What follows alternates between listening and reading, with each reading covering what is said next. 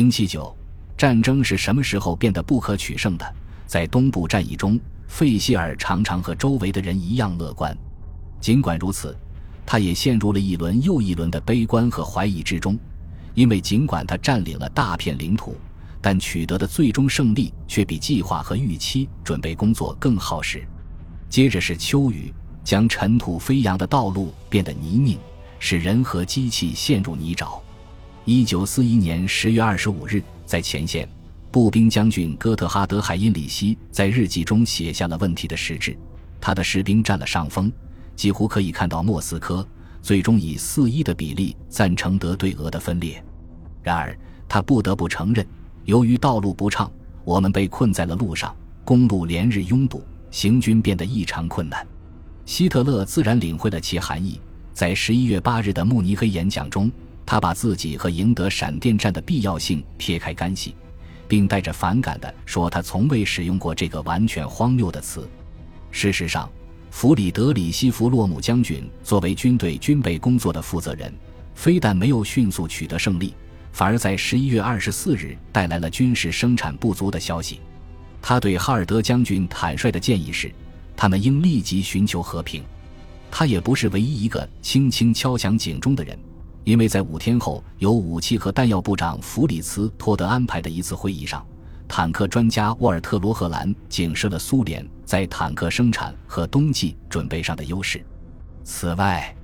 根据他对美国军事潜力的了解，他推测如果美国参战，德国就不可能赢得这场战争。当时，托德部长本人惊讶地告诉希特勒，击败红军的任务超出了德国的能力。他简单地补充道，这场战争再也不能在军事上取胜了。对此，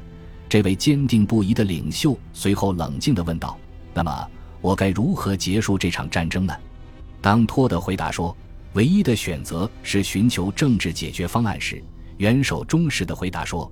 我几乎还看不到一种政治终结的方式。现在，这位备受欢迎的元首在这场演讲中能说些什么呢？这场演讲，他原本打算展示他的军队在十字军东征般的伟大功绩。就在他讲话之前的12月7日，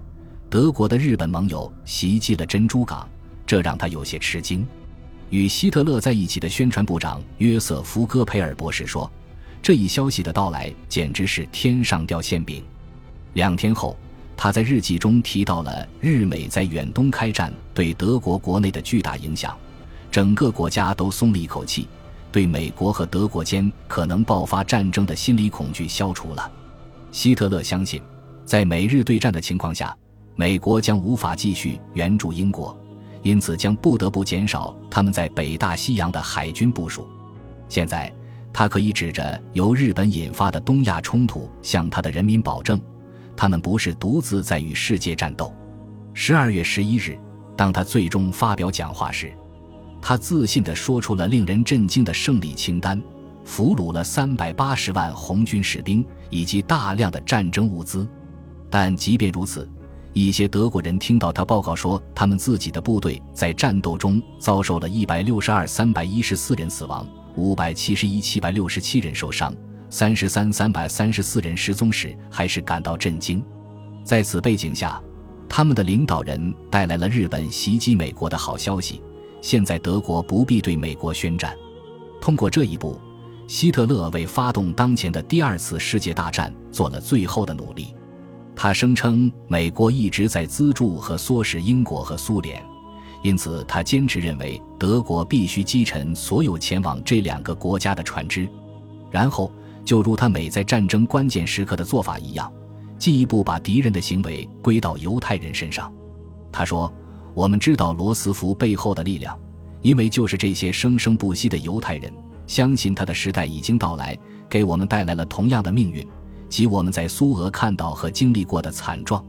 第2天，他会见了他信任的纳粹党地方长官，那些他将在战争后期依赖的地区领导人。尽管我们没有那篇演讲的副本，但我们有戈培尔关于演讲内容的详实报告。会见中，希特勒拒绝预测战争会持续多久，尽管他怀疑美国的参战会延长战争。他宣布他已经坚定地决定在接下来的一年里征服苏联，至少到乌拉尔山脉莫斯科以东约2000英里的地方。他把该地区视为德国未来的印度，一个我们将要在那里定居的殖民地。他竟还认为仅仅设定一个这样的目标就能实现吗？残酷的现实是12月5日红军已经开始把希特勒的军队从莫斯科的城门赶回去。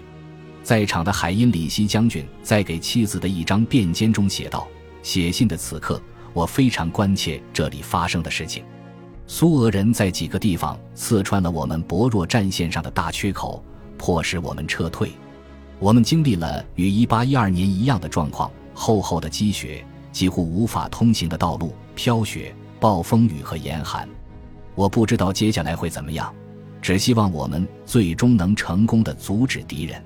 但我们谁也不知道怎么做。希特勒12月的讲话避开了这种逆转的暗示，转而提出了更安抚人心的设想。例如，他告诉帝国领导人，鉴于德国防空防御系统的进展，敌人的轰炸几乎没有什么可怕的。他错误地预测这会降低轰炸的效力。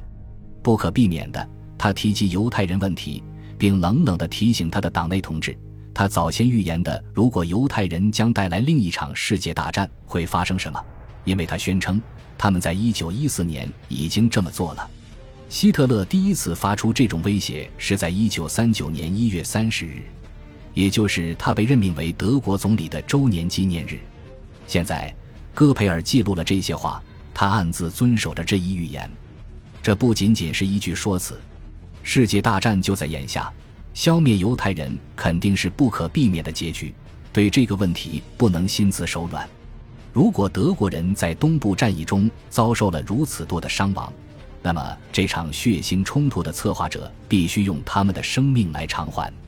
总之，到1941年底，第三帝国表面上仍处于上升趋势，但与其敌人及世界三大强国的综合实力相比，却存在潜在的严重经济弱点，同时又面临一场军事危机。希特勒的反应不是听取明智的建议，更不是寻求政治出路，而是变得更加好战。他坚定地向美国宣战，在他的帝国日程上增加更多征服目标，并下定决心消灭所有犹太人。事实上，自1941年6月以来，党卫军特遣部队及其当地合作者已经处决了数十万犹太男女、儿童。1941年10月，在瓦尔特高的切姆诺，第一个秘密的死亡营地开始建设。11月，贝尔泽克开工，这是莱因哈德行动的第一个场所，其令人惊愕的任务是屠杀前波兰的数百万犹太人。希特勒将未能消灭苏联的失败归咎于他的将军们。12月19日，他解除了德军总司令瓦尔特·冯·伯劳希奇的职务，并亲自担起这个角色。在红军的反击下，国防军的防线并没有完全崩溃，因而令希特勒感到宽慰的是，在1941年至1942年冬天，他的军队并没有被逼重复拿破仑1812年那次可耻的撤退。然而，仅仅建设和维持防御阵地意味着放弃一些艰苦作战的成果、有价值的武器甚至食物。德军迫切需要的是更多的人，为此他们必须与祖国的工厂和农场竞争。为了弥补劳动力短缺，帝国开始在欧洲各地招募、征召或强迫外国人到德国工作，特别是波兰、乌克兰西部和白俄罗斯的外国人。纳粹种族理论将这些男人、女人和青少年定义为种族异类，当局强迫他们在衣服上带上 P 或 Ost 标号。然而，即便是算上就位的数百万人，各经济部门和军队中仍然存在人员短缺。尽管在初夏，国防军以迅捷积极的步骤开始了一项新的重大行动，但到1942年春天，他们又陷入艰难跋涉。希特勒在4月5日对蓝色行动的指示中大胆指出，其目的是一劳永逸地摧毁敌人残余的军事力量，同时消灭苏联战争经济的核心资源，并将资源收归德国所有。这次进攻于6月28日发动，比前一年的进攻要弱。这次在他的坚持下，并没有开往莫斯科，因为斯大林已经在莫斯科集结红军编队等候。相反，德国国防军将在北部坚守阵地，尽可能阻断列宁格勒，而德国的主力军动用一切可及力量向南攻占高加索油田，继而攻占斯大林格勒的苏联武器中心。尽管到现在为止，敌方已经学会撤退的谨慎性，